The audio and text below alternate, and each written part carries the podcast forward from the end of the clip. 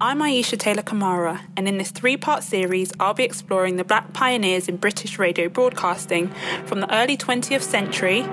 This is Una Marson introducing West Indians in Britain. Right through to the beginnings of the 21st. It tells the story of the often neglected voices of Black Britain who served their communities. The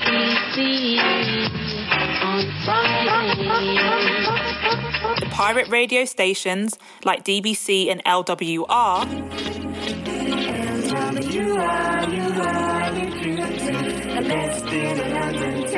which inspired the creation of black owned licensed radio stations like WNK and Choice FM. And not just those who served the communities whose culture, tastes, and interests were not being catered for by the mainstream, but those who also served the wider British public.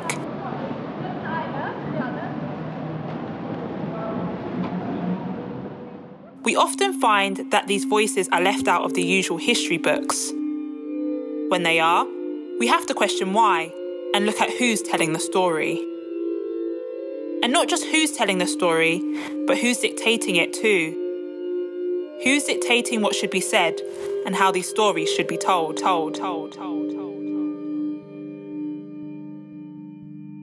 It is also not just the fact that these black broadcasters and voices on the radio are left out of the history books. It's also that their works weren't even recorded. Even when they were, we are told that because the audience they were talking to or the amount of listeners to the show was so small, that exploring this further is not worth it. The programs are somewhat deemed insignificant. Or when we get told that these programs were recorded, they were lost so they say. Say, say, say, say, say, say. So, throughout this series, I've spoken to a number of people, including researchers, academics, and also some of those black pioneers who've helped make British radio broadcasting what it is today. In this episode, I speak to Professor Glyne Griffith, whose research examines Anglophone Caribbean literature in the context of post colonial theory and criticism about Caribbean voices and the BBC Colonial Radio Service.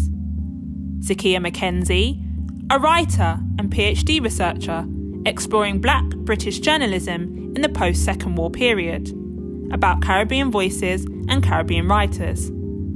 And Stephen Bourne, a cultural historian specialising in the black presence in Britain, about Dr. Harold Moody and the Colour Bar. Welcome to In Safe Hands, the voices of Black Britain.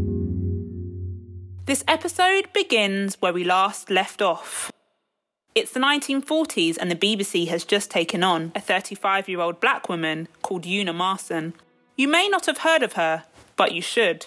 Delia Jarrett Macauley has written all about her in her book. Delia Jarrett Macauley has a wonderful book on uh, Una Marson, a, a, wonderful biography, and Alison Donnell has also done quite a lot of work. I mean, Al- Alison Donnell's work is, is fascinating and, and, and, and builds, I, I think, wonderfully upon and beyond the sort of um, history that I did because she's been excavating a lot of the women writers that never made big names out of that program other than somebody like Louise Bennett. Theuna, who was born in rural Jamaica in 1905, was a pioneer whose plays, poems, and journalism thrived. A journalist, a feminist, a writer, a poet, a playwright, an activist, a remarkable woman ahead of her. Time, time, time, time. Well, Una Marson began as a journalist in, in, in Jamaica, and there was uh, a, a, Miss Jamaica who won the competition in, in Jamaica. And part of her trip, part of her prize was this trip to, to London. And, and Marson, working for a newspaper in, in, in Kingston, followed her to London as a chaperone and so on. And she was such a formidable personality that, and of course, this is a potted history, uh, she was noticed by the BBC. She helped transform Caribbean writing into a business. Her contribution to Caribbean writing and black women's literature shouldn't be missed. Writing, it never was like a really big thing until maybe the 50s, 40s, 50s. So before then, you did have writers, but and this is pre-independence as well. So a lot of the writers in this period were there were some of them that were writing with kind of a colonial outset because these were who would get published. It was the the white population in the Caribbean or the Creoles, right? Or so-called Creoles, right? So that's what would get published. That would be the idea. I suppose the things I read are like the nature stuff when they were describing the birds, you know, the, the different locations in the countries and stuff. Um, but you start to get like real novels with a Caribbean voice. You don't really get those until we see Calling the West Indies or, you know, with Una Marson and Henry Swanzy. Until then, it wasn't really a business. So you might have had writers writing it. I think we probably always had writers writing, but they weren't published. So we don't know, you know, we don't know them or don't know those works until we get to Calling the West Indies. 164 Queens Road in Peckham is where Una would reside, staying with Dr. Harold Moody and his family in a home that would be instrumental for Britain's black lives. As it was in this home that Dr. Moody and his acquaintances would challenge the racial barrier that black people were facing. And on the 13th of March 1931, the League of Coloured Peoples was formed, and their work had only just begun. When the N word was used by a broadcaster in 1940 at the beginning of the war, Dr. Harold Moody, who was by then the leader of the League of Coloured Peoples, one of the first black led organisations in this country, which he founded in 1931, he complained to the Director General and received an apology, which Dr. Moody then published the apology in the League of Coloured People's newsletter. It's interesting when I went to the BBC written archives, they have no trace of this correspondence. You know, they have meticulous files, but that one is, seems to have escaped. But it obviously happened because it's there in the 1940 newsletter. But the BBC apologised straight away. See, while some things have changed, others have not. 80 years later, and the fight is still on. Though back then, all it took was one firm complaint to apologise. In 2020, 18,600 complained, and it was editorially justified. In fact, in June 1943, on a BBC discussion programme titled The Colour Bar, Dr. Harold Moody was a guest along with actor Robert Adams and Aduke Alakija, the Nigerian lawyer. In the programme, the guests highlighted the racial prejudice they experienced but it was considered probably too much for the people of Britain, so the programme never aired. But BBC radio controller G.R. Barnes did regret his decision, which denied the opportunity for the public to hear black people discussing racism in Britain. It was one of those occasions where the BBC did panic and think, no, this isn't the right time, this isn't what we want to be doing. But yes, there were problems. I mean, that was a bit too real. I mean, having singers and composers and, you know, uh, musicians on the radio is one thing to actually and, and drama as well during the war. It was another thing to kind of tackle racism. So there would have been areas that the bbc felt uncomfortable with but uh, you know but to their credit they did try to do the program. They didn't like dismiss it before it was even made. They did make the program but then withdrew their support. Now we revisit the story of Una, whose life was very influential. She came over to the UK and gave a platform to Caribbean writers whom she saw had potential. She was the BBC's first black woman radio producer and presenter from April 1940 to December 1945. We're all ready for you, Miss Marson. Thank you, Tommy. Hello, West Indies. This is Una Marson calling you from London. From Empire at War to calling the West Indies, she gave the opportunity for black men and women fighting for this country to broadcast messages home to their loved ones and families. It was called Calling the West Indies, and this was during the, the sort of tail end of the, of the war effort. And the program she uh, worked on and, uh, and devised, the BBC, uh, was one where West Indian servicemen in London would send greetings home uh, to relatives in the Caribbean. Tonight, we're having a special party, a party that's being filmed. Instead of our usual greetings, I'm going to ask some of these West Indians here to tell you something about our work in this country. First of all, here are Pilot Officer Ulric Cross and aircraft woman Wendy Ince. The show was a real stopper with listeners in the Caribbean in front of the radios they would gather to hear from their families and also some celebrities who had broken through like Ken Snakehips Johnson and Learie Constantine, too. This is Una Marson introducing West Indians in Britain. First of all, here is Learie Constantine, the world famous cricketer.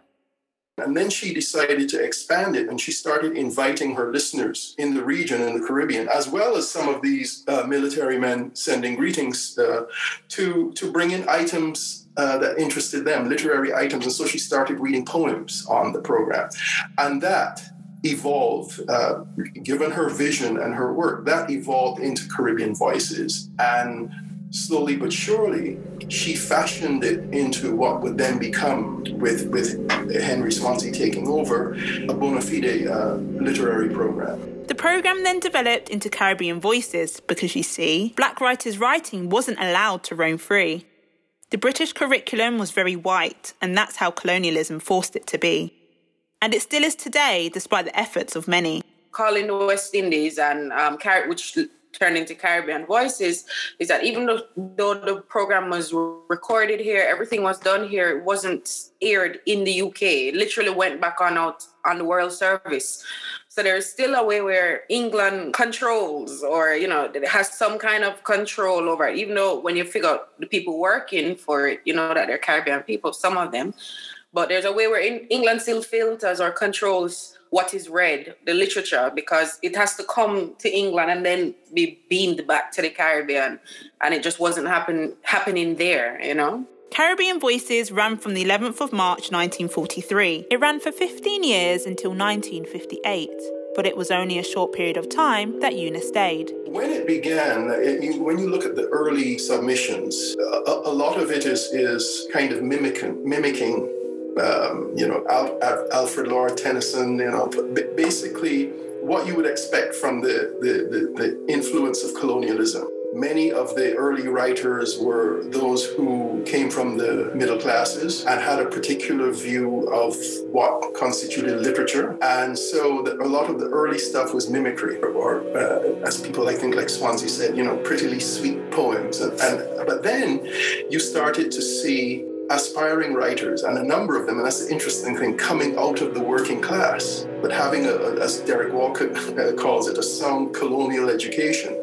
So people like Lamming and Selvon coming out of relatively humble beginnings, but having a sound education. And people like them began to submit, submit, submit, submit. It ran for 14 years until 1958, but it was only a short period of time that Una stayed. The interesting thing is that um, Una left. So Una was the first producer and she left the program. Once she left, the position went to Henry Swanzy, who is a, a white man, you know, he's a, a British person. Um, and I think, you know, he, he very few times went to the Caribbean and he became this sort of patron and this bridge that everyone had to cross through. And the funny thing is he grapples with it. You know, Henry, if you read Henry Swanzy's diary and his work, he actually thinks about it, you know, not and I suppose it's a time where like what was he gonna do? Give the job to a black person like he wasn't gonna do that, right?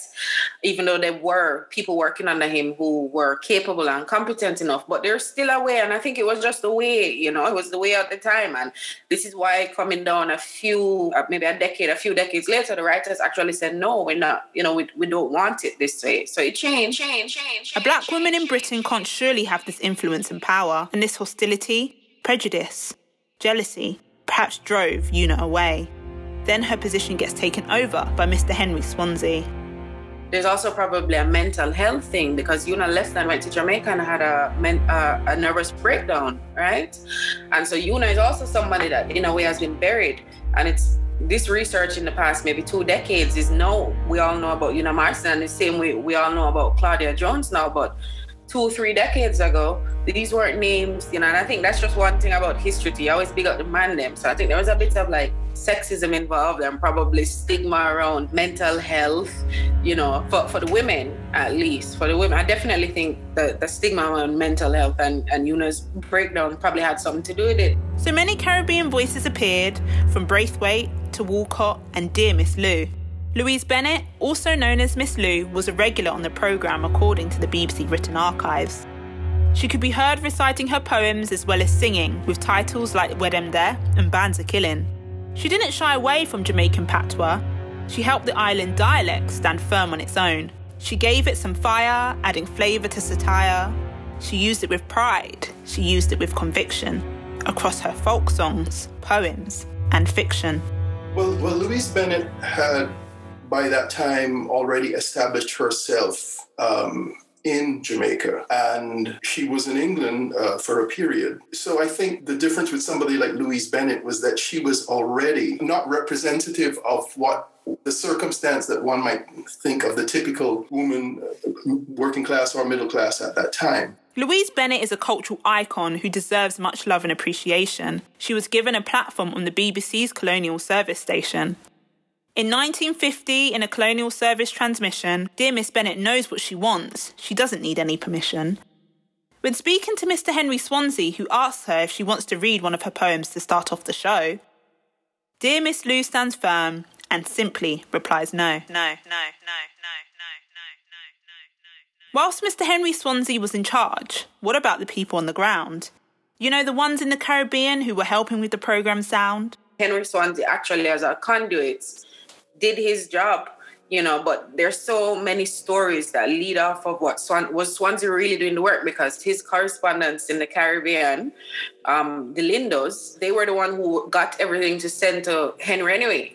The Lindos, Gladys, and Cedric have an interesting story there's another PhD associated with my project, and her research is all about finding like actually Mr. Lindo didn't do anything. It was Grace Lindo, the wife, right? She was the one that was basically making what happened in Britain, uh, what was happening in the BBC offices. She was the one doing the work. See, the story's full of pseudonyms, speculation around who was actually corresponding a sub editor was appointed in Jamaica. Cedric Lindo was his name, and uh, he was he was married. Uh, his wife uh, wife's name is Gladys Gladys Lindo, and in an interesting um, situation, her name appears on the scripts.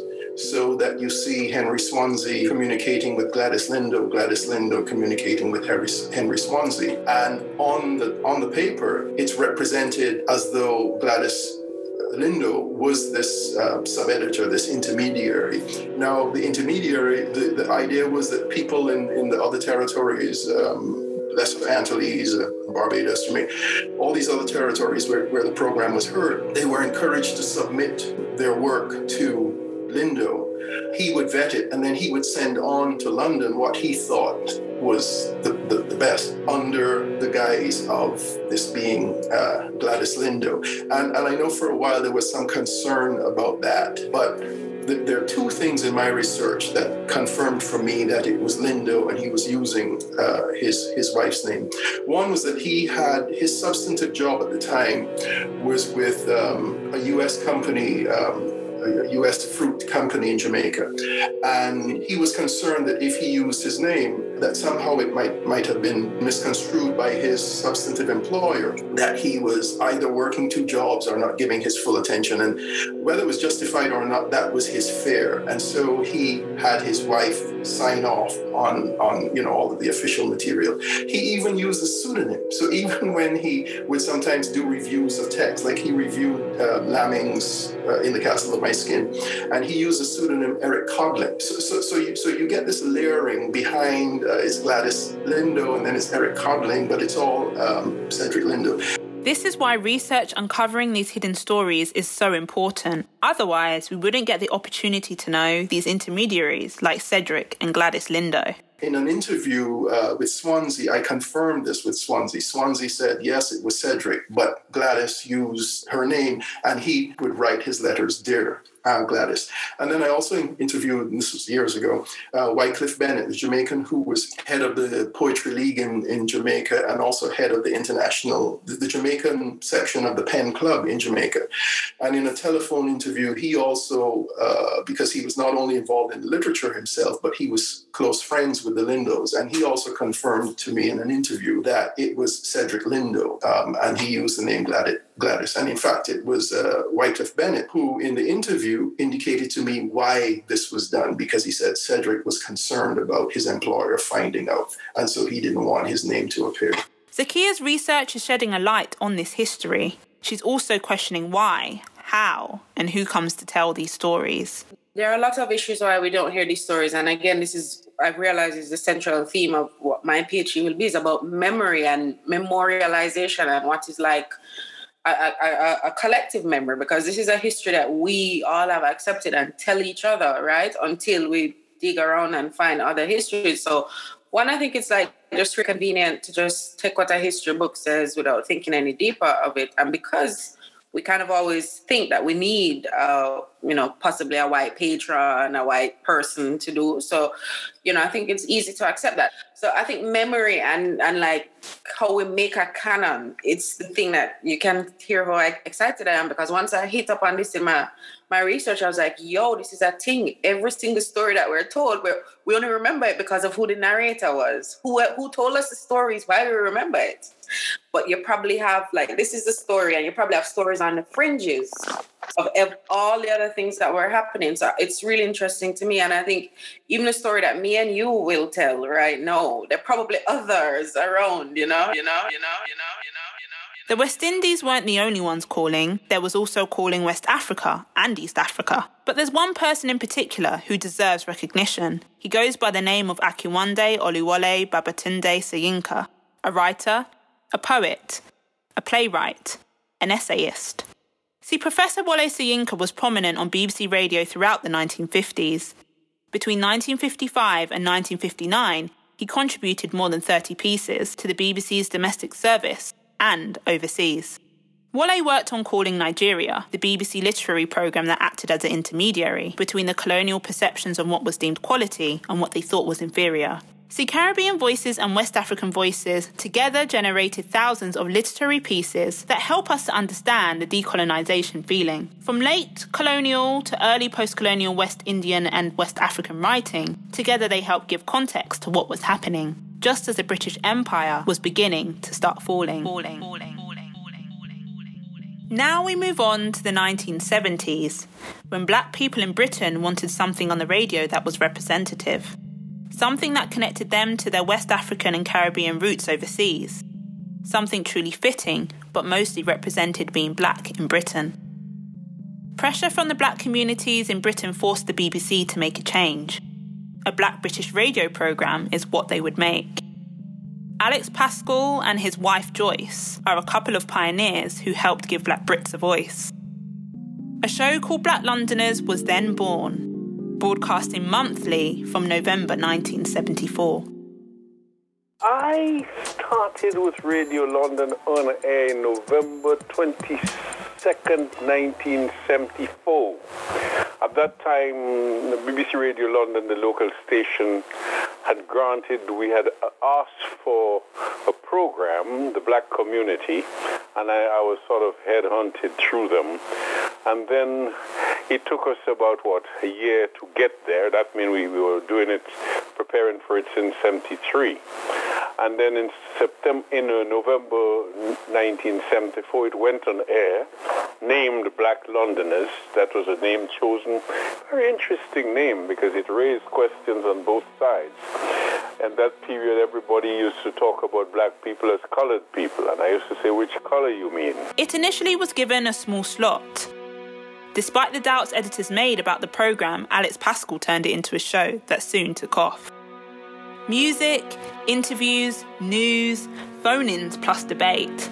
A programme for and by London's black community that they would go on to highly rate.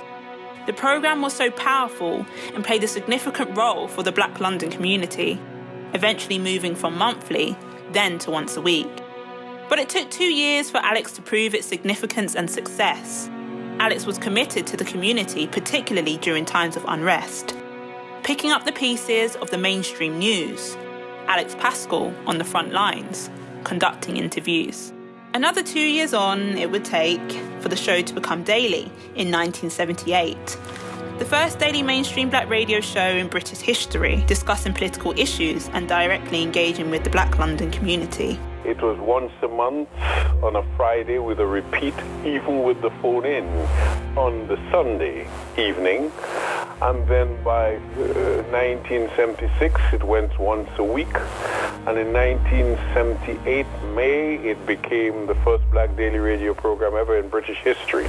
The show ran for 14 years until 1988. It was groundbreaking, pioneering, made by us, for us with interviews with Bob Marley and also Muhammad Ali. Ali, it's a thrill to have you here with me in London.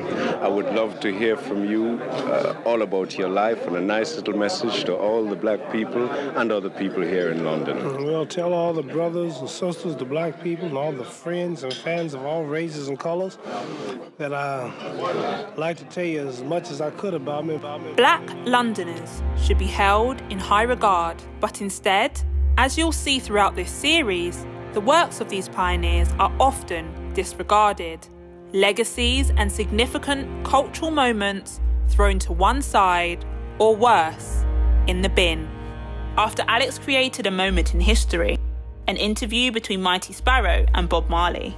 This was the first time the two artists met, but yet, when Alex came into work the next morning, he would find in the bin that cultural moments recording. recording, recording, Luckily for Alex, he has kept many of these recordings.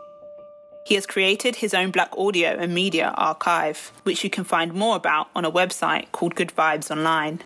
So, black people often have to constantly convince that their ideas are in safe hands and something audiences wouldn't want to miss. We have to do our best to keep changing the narrative, not just in the former West African and West Indian colonies, but here at home, in Britain too just as we need to change the narrative and have been changing it in the colonies, well post the, the, nationalist period, to say we need to pay attention to filiation and we need to pay attention to connections that understandably we sideline in the early days of that decolonization nationalist narrative. I think in a similar manner, at home in the UK, it's, it's, it's useful for that narrative to also in the UK include the kinds of work that was done out of the BBC but broadcast to the colonies. This brings us to a close and it's the end of chapter 2. But stay tuned for chapter 3 as there's much more to this story. In the next episode, we enter the final part, where you'll hear more about the black pirate radio stations like LWR, and not just about the stations, but the black pioneers who paved the way, like Joe Douglas, who founded WNK, and Leroy Anderson and DJ Elaine, ranking Miss P, and also Zach D. Let me also not forget about Dear Old Choice 107.1 and 96.9. There is such a rich black broadcasting history in the UK, and it deserves recognition and celebration. And as we critically discuss the construction of certain narratives around black people in Britain, the institutions who control the mainstream narrative and continue to withhold should take responsibility and accountability for these missing parts of history.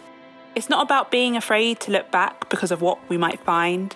We need to do as much as we can to keep black people's work in Britain and their stories alive. I also want to give a voice to new black voices coming through those who have a beautiful story that they want to tell too. We are influential by Joseph Valentine. What is music? What is black music? Music is like breath in the body. Music is the breath, and the artist is the body. Today we celebrate black music, breathed through black artists.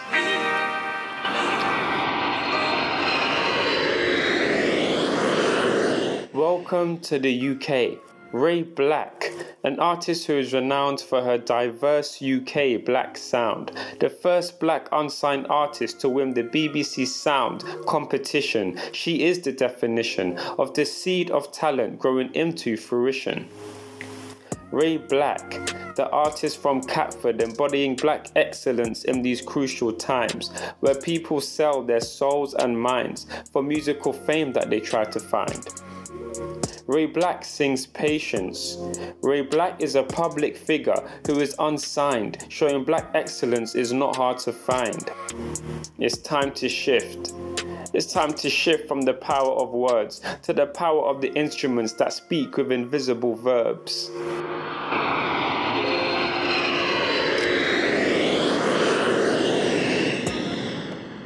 Welcome to Africa.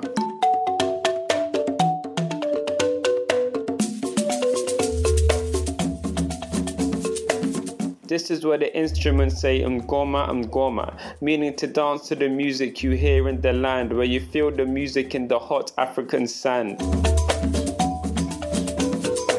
Ngoma is not only a word but an African drum. It symbolizes celebration and authority under the African sun.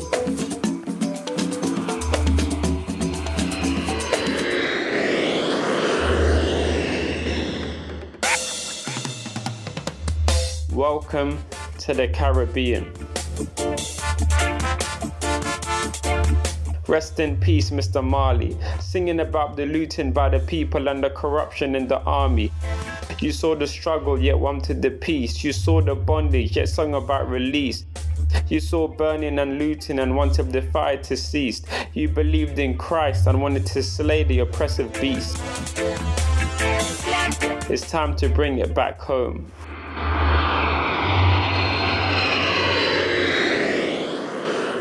We are back in the UK. This is where I have one more artist who has a lot more to say.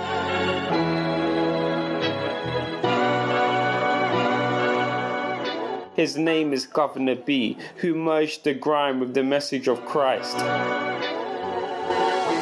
Grime is seen to be a murderous genre, which is why when black youngers are full of ideas and good, they are stereotyped to this bloodshedding culture.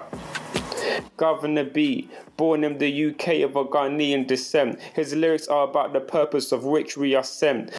Our history and stereotype pressures black to be a goon. This pressure becomes an action resulting in black lives being lost too soon, whether the life was taken by the police or by the goon. Guvna B takes black music of grime and makes it politically relevant to our time. Guvna B is a black artist who, like Ray BLK, proves that black excellence isn't hard to find. Guvna B takes this stereotype called grime and uses it as a banner, as a positive sign, thus renewing the black mind from conforming to the pressure set by the outside world so that they can be black excellence that they were always meant to be. Black music brings out the excellence that just needed a spark, birthing black doctors, entrepreneurs, and politicians in the industry, thus making our mark.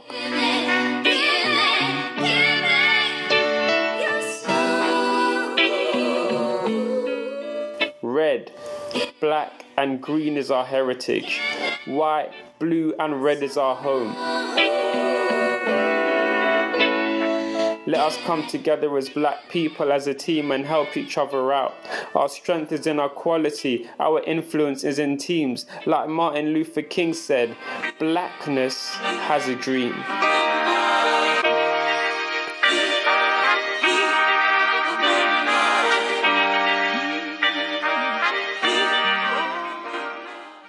In Safe Hands, The Voices of Black Britain has been written and produced by Ayesha Taylor Kamara, with special sound curation and editing by DJ Nitnak. It sits alongside an online exhibition where you can hear more from the contributors in the series and explore some images and videos from the archive. Please visit www.thevoicesofblackbritain.weebly.com.